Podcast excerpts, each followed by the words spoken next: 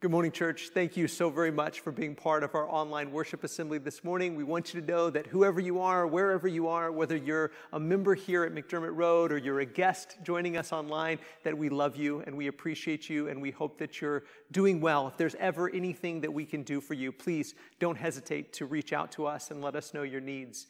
I don't know if Mark knew this or not. In fact, I'm pretty sure he didn't know this, but he actually set us up really well for our series this month. He gave a great lesson last week talking about personal Bible study and about reading the Bible, about spiritual discipline and that's what our series this month is all about is about spiritual discipline and i want to start with asking a question how do you evaluate your spiritual well-being how would you go about evaluating your spiritual well being? I know that nobody ever comes up to you and asks you, you know, how's your walk with the Lord? You know, how's your spiritual well being? How's your relationship with God? Are you filled with the Holy Spirit? I, I know that nobody ever comes right out and asks you that, but do you ever stop and ask yourself that? How's my relationship with the Lord? How's my walk with the Lord? Am I filled with the Holy Spirit? How would you even go about evaluating such a thing? How would you go about evaluating on a scale from 1 to 10? How well are you doing spiritually speaking? How full of the Holy Spirit are you? Is the word of Christ dwelling in you richly? Can the fruit of the Spirit be found in you? How would you even go about evaluating your spiritual well being?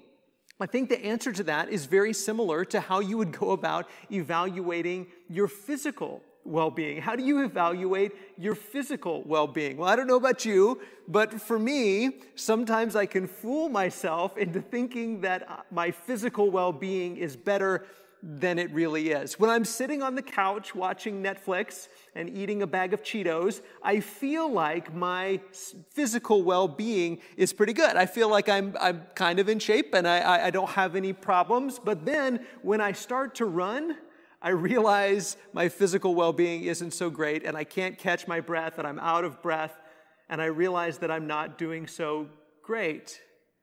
The way you, the way you evaluate your physical well being is testing. When you're tested, when you have to run, when you have to jog, when you have to lift something heavy, when you have to do something hard, then you find out how well you're doing. And the same is true with our spiritual well being. We evaluate our spiritual well being through testing.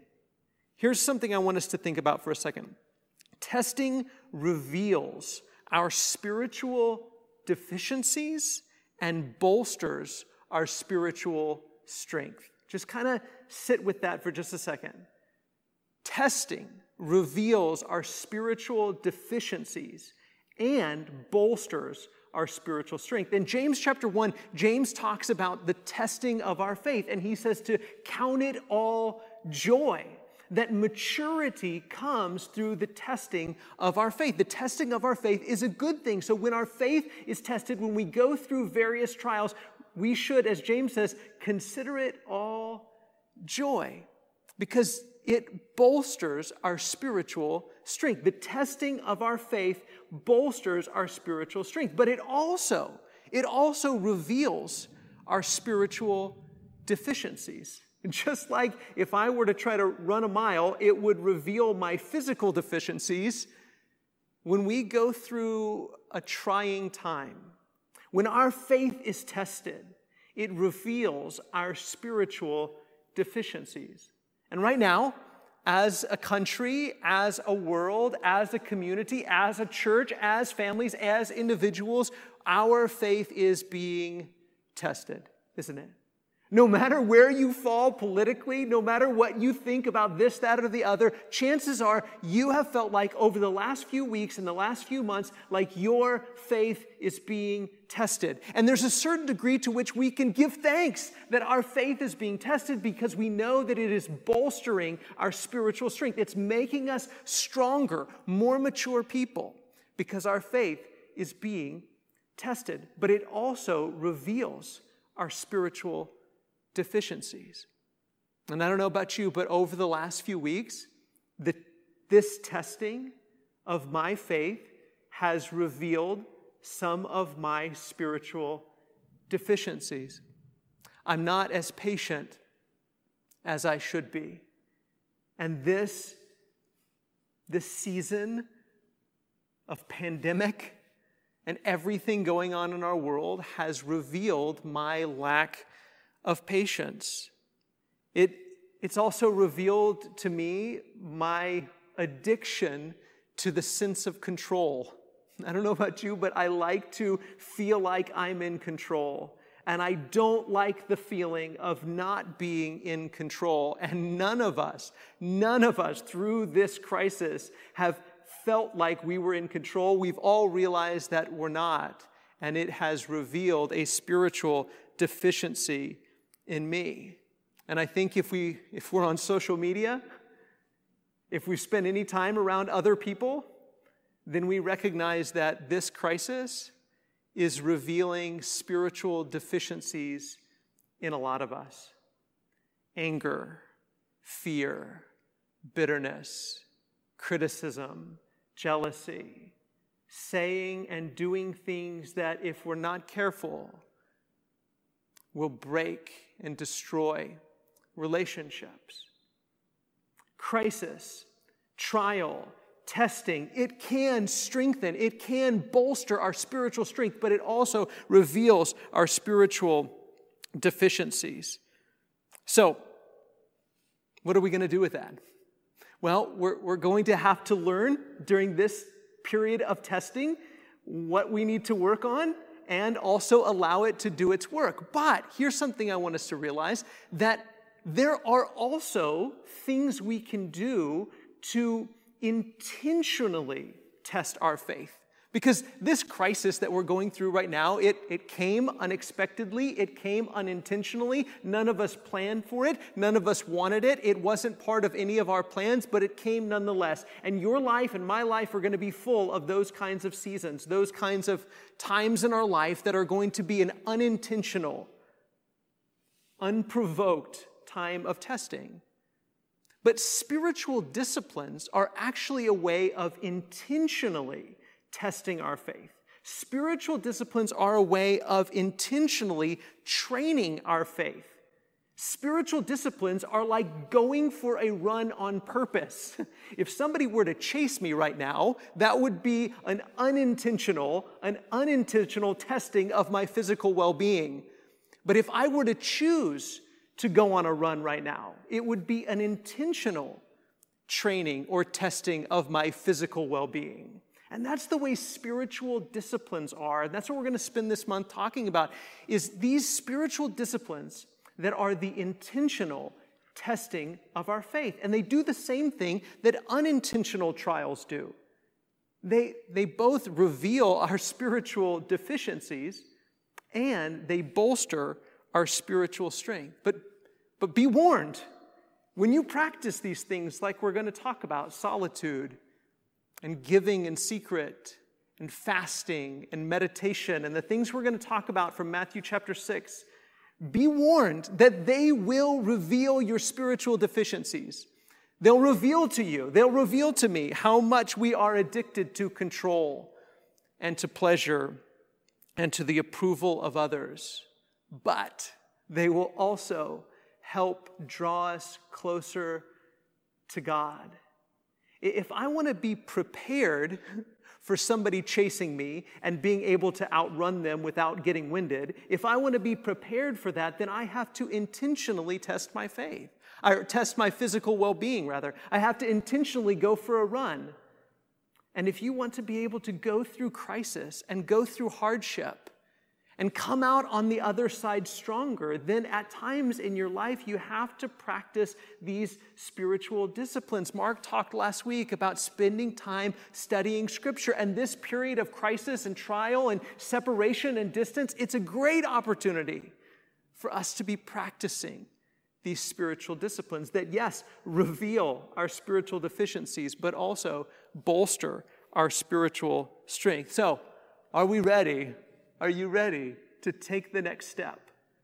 To take some spiritual exercises, some spiritual tests, some spiritual trials, some spiritual practices, some spiritual disciplines, and be intentional about disciplining your faith, disciplining yourself for godliness. Are you ready? Because it's exciting and it will help to draw us closer to our God. So let's look together at Matthew chapter 6 and verse 1. I love this passage. Jesus says, Beware of practicing your righteousness before other people in order to be seen by them, for then you will have no reward from your Father who is in heaven. Now, I want us to pay attention to this phrase because this is an interesting phrase, isn't it? Practicing your righteousness. I, I'm, I'm, i would bet that most of us go through a whole week, month, year, years, maybe our entire life without ever talking about practicing your righteousness. What does that, what does that even mean to practice your righteousness? Well, of course, Matthew, who wrote this gospel account, was writing in Greek, but Matthew and Jesus and everyone to whom Jesus was talking in the Sermon on the Mount and Matthew's original audience were all Jewish people. And so they, they thought in Jewish terms, they thought in Hebrew terms. And that's why I like the complete Jewish Bible puts it this way Be careful not to parade your acts of tzedakah. Tzedakah. Tzedakah. Say that. Tzedakah. It's a fun word to say. And it's, a, it's an interesting word. It's a Hebrew word, tzedakah.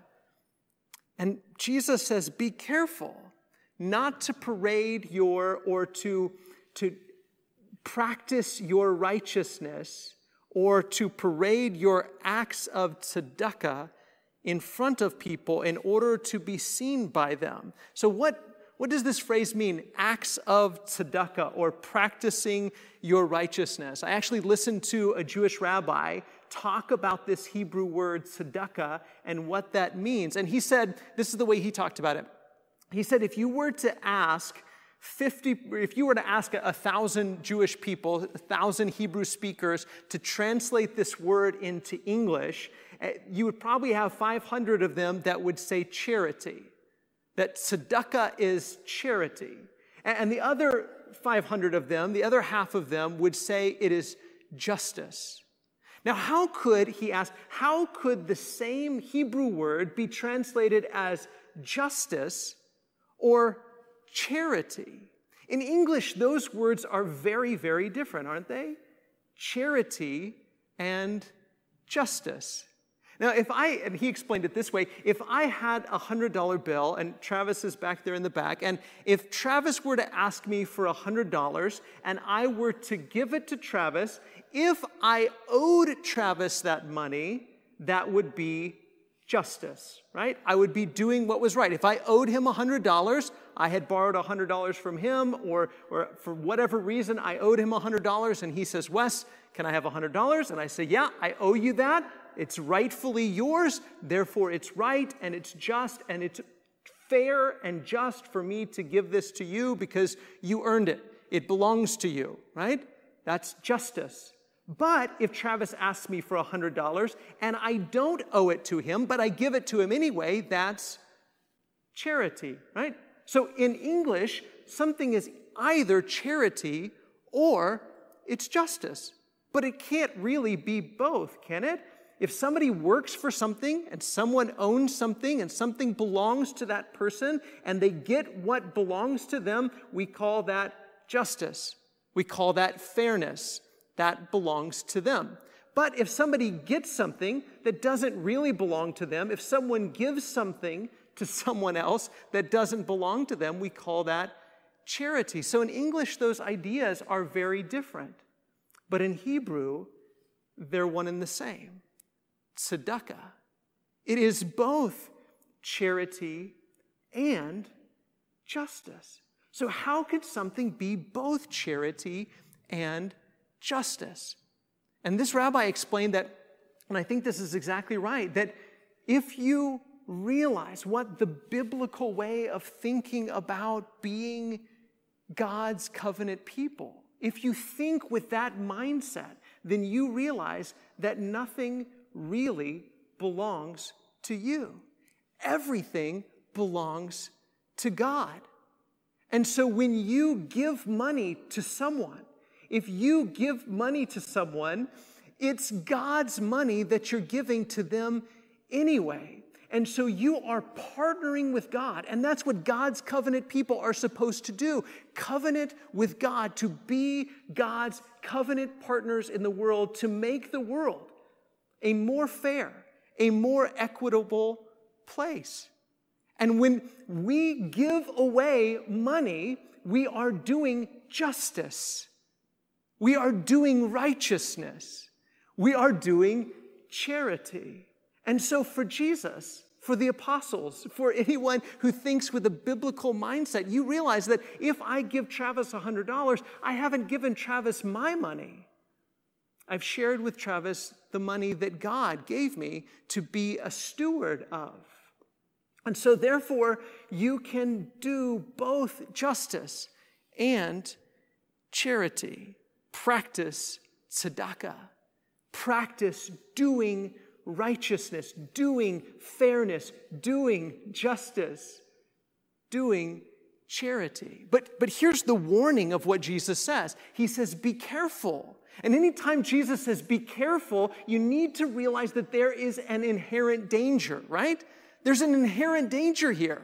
Jesus wouldn't tell you to be careful unless there was an inherent danger. There is a danger in doing tzedakah. There is a danger in practicing righteousness. There is a danger in being charitable that you do it for the wrong reasons.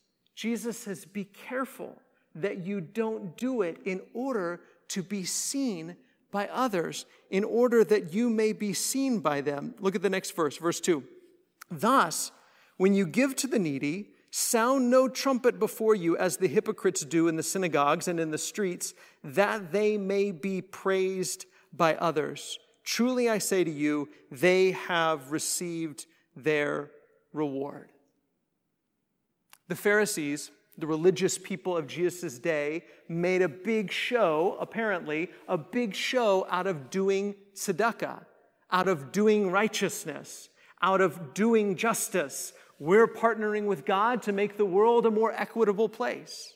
We're partnering with God to do what is right and what is fair, to give to the needy, to distribute the things that God has given to us, to give it to those that are in need, to lift them up that they might have a better standing in the world. But Jesus says that's not really their intention.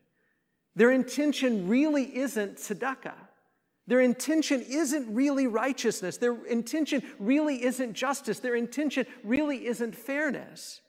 Their intention is to be praised by others. Look at what he says that they may be praised. That's their intention.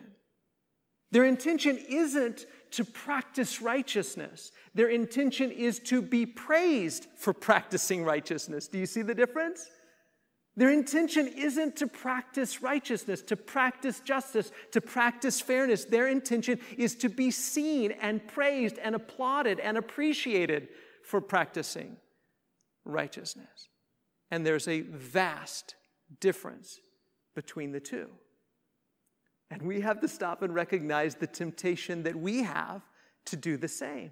In fact, social media has made it even easier to take credit for everything, to raise our hand and say, Yes, I'm on God's side. I'm a good person. I'm doing good things. I'm all about fairness and justice.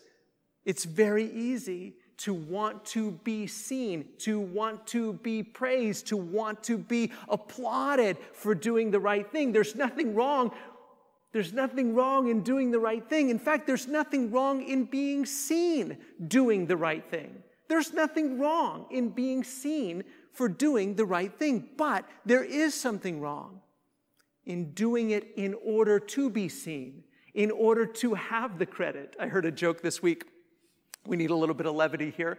Uh, I, I, heard a joke this week about this turtle.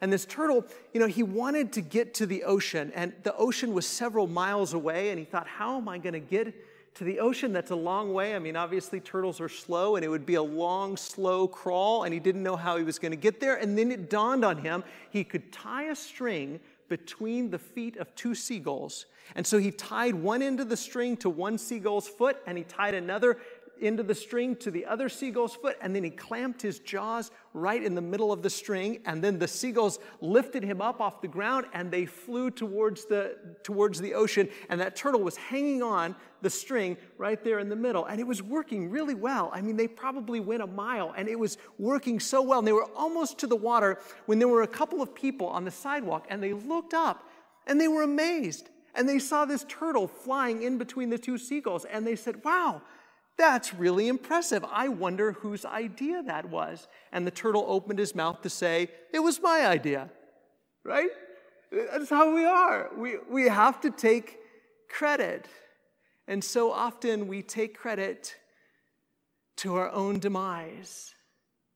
And Jesus says, Be careful.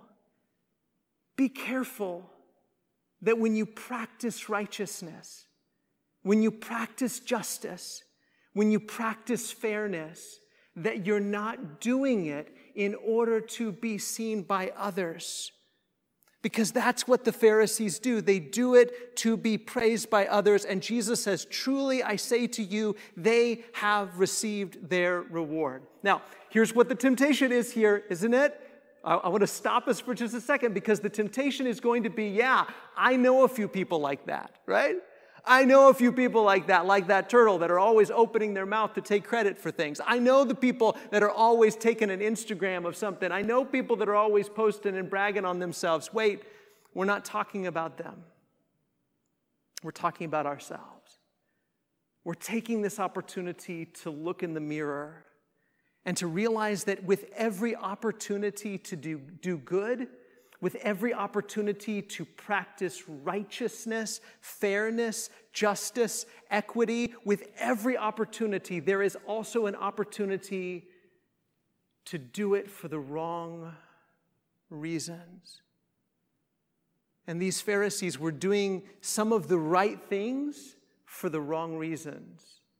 Their goal wasn't tzedakah righteousness, justice, fairness. Their goal was to be praised by others for doing righteousness. Now look at verse 3. He says, But when you give to the needy, don't let your left hand know what your right hand is doing, so that your giving may be in secret, and your Father who sees in secret will reward you.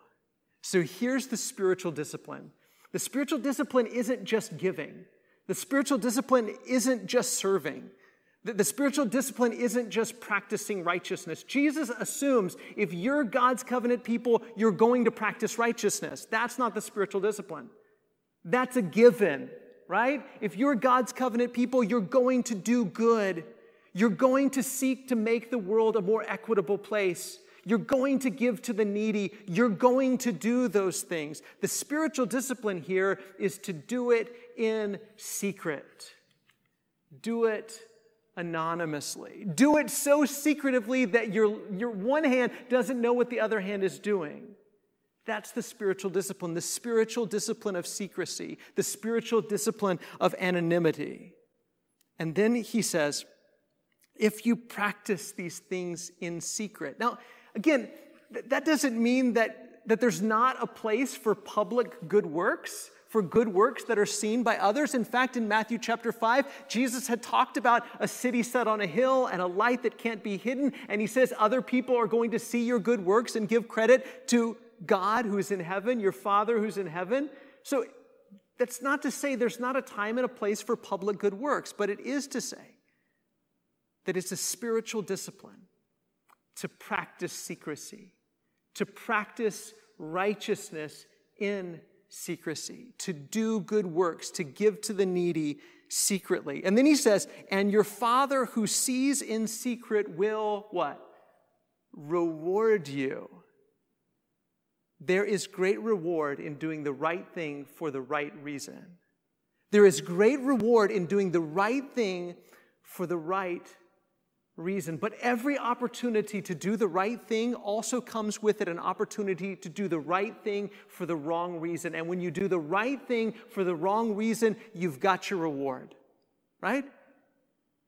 if you do good and practice righteousness in order to be praised by people, if you do good and practice righteousness for the applause, for the appreciation, for the accolades, when you do that for that reason, you get your reward. That's your reward in and of itself. But Jesus says if you practice doing good secretly, if you practice doing good secretly so that you know that you're doing this for the right reason. You're doing what's right because it's right. You're doing what's fair because it's fair. You're doing what's just because it's just. You're not doing it so that other people will see you. You're not doing it so that other people will praise you. You're not doing it so that other people can applaud you. You're doing it because it's the right thing to do. And the only way you're ever going to know why you're doing it is to test yourself. Test yourself by doing it in secret, doing it so that nobody knows what you're doing, not even your other hand knows what you're doing. And when you practice this, when you practice this giving in secret and doing in secret and doing tzedakah, righteousness, justice, fairness in secret, he says, then your Father who sees in secret will reward you.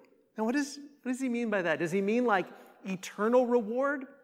Reward in the resurrection, reward in the age to come? Maybe.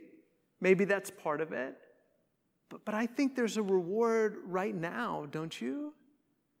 I think there's a reward right now in a closer, better, stronger relationship with God. Jesus says, Do this, give secretly, and your Father who sees in secret will reward you. There is great reward in doing the right thing for the right reason. When you do good secretly, then you have this secret relationship with God, and God rewards you with a better, stronger, deeper relationship with Him. How about if we put it this way? When we give secretly, we sacrifice the praise of others for the pleasure of God, right? So, what we're doing, we're being intentional about sacrificing the praise of others. Why? Because we know that the pleasure of God is better, that it's better to make God happy than it is to make people happy. And the only way, the only way that we're going to know for what reason are you doing that is to do it sometimes in secret. Do it secretly, do it anonymously and intentionally sacrifice the praise of others for the pleasure of God. Sacrifice the praise of others for the pleasure of God. Do, do that this week. Let's, let's be intentional about practicing this spiritual discipline this week. Do righteousness. Practice tzedakah, fairness, justice. Give to the needy this week and, and don't Instagram it and don't tweet it and don't put it on Facebook and don't drop it casually in a conversation with somebody. Just do it secretly. And then when you have that urge to, to put it on Instagram, when you have that urge to tweet about it, when you have that urge to Facebook it, recognize that urge for the appreciation and the applause and the accolades and the praise of people and intentionally give it to God and say, Father, your pleasure is worth far more to me than the praise of others. Sacrifice, intentionally sacrifice the praise of others for the pleasure of God by doing good secretly. And then imagine in your head as you sacrifice the praise of others for the pleasure of God, imagine the Father saying to you, Well done. Well done, good and faithful servant. And those words can echo in your heart. Because this, this, I, it feels good for a minute, doesn't it? When somebody claps for you when somebody appreciates you, when somebody praises you. But I'll tell you from personal experience, it's addicting and it's shallow. And when it's gone, you'd do anything to get it back. And so we do good secretly and we sacrifice the praise of others for the pleasure of God, and we allow God to break our addiction to the approval of people. We allow God to break our addiction to the applause of people. We allow God to break the addiction to the appreciation of people. Have you ever felt that way? And you say, Why aren't I being appreciated? Why doesn't anybody appreciate me? I've worked so hard and I've done so much. We're addicted to it sometimes, aren't we? And when we do good in secret, it's this opportunity to exercise our spirituality, to exercise our faith, and allow God to break the addiction that we have to the approval and the applause and the appreciation of others and sacrifice those things for the pleasure of God and know and to hear and to embrace the words of our Father who says, Well done, good and faithful servant. You did the right thing for the right reason because you love me and you're partnered with me to do good in the world, and that's reward enough. And that reward, that pleasure of our Father that is now and is eternal is worth far more and last far longer than the applause of man. But I want us to think about one thing before we close. I want us to think about this. Because I keep reminding myself and all of us that just because we're distant doesn't mean we have to be disconnected. And during this month, as we talk about these spiritual disciplines, and we're talking about our own personal walk with the Lord. We're talking about our own personal faith. We're talking about disciplining ourselves for godliness, exercising ourselves, exercising our faith.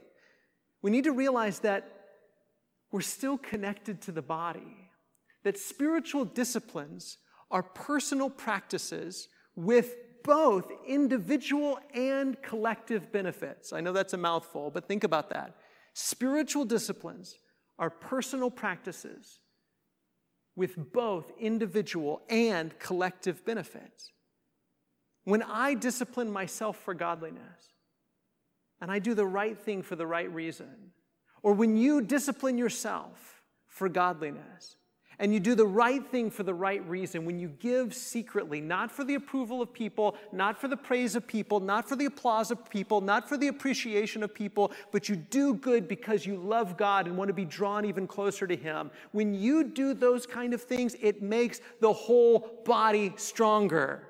Just like last week when Mark was talking to us about studying the Bible. When you read the Bible, it is about your personal relationship with God, but it's also about your connection to me and to your spouse and to your kids and to your neighbors and to your brothers and to your sisters. We're all part of one body, and as you get stronger, the body gets stronger. Isn't that right? It's just like your hand or your arm or your legs. As one member of the body gets stronger, the whole body gets stronger.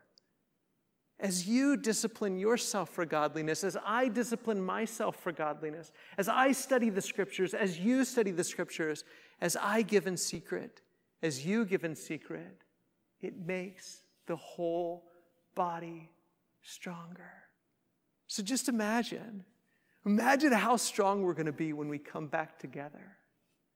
Imagine if we spend these months of pandemic and quarantine and distancing if we're intentional about testing our faith, disciplining our faith, disciplining our spirituality, breaking our addiction to approval and to control and to pleasure, and being drawn even closer to the Lord. Imagine if all of us work on ourselves and we all discipline ourselves. Imagine how stronger the body will be. It's not just benefiting you. When you discipline yourself for godliness, it benefits me. It benefits your spouse. It benefits your neighbor. It benefits your brother. It benefits your sister. It benefits the entire church body. These spiritual disciplines that we're going to talk about this month are personal practices with both individual and collective benefits. So let's work on ourselves because as we work on ourselves, the whole body gets stronger. And we're in this together. Again, just because we're distant doesn't mean we have to be disconnected. Let's walk through this testing and this crisis together. We can't, any one of us, do it on our own. This testing and trial and crisis has revealed spiritual deficiencies in me, and it's probably revealed spiritual deficiencies in you. And guess what? That's okay. That's part of the growth process. And Jesus intends for his whole family, his whole body, the entire community of his followers to build each other up in love. So, if we can build you up specifically, if we can help you, if we can pray for you, if you're ready to become a disciple of Jesus, whatever we can do for you, we're here for you and want to help you any way we can. We have one more song and then we'll be closed in prayer. Thank you for being with us this morning.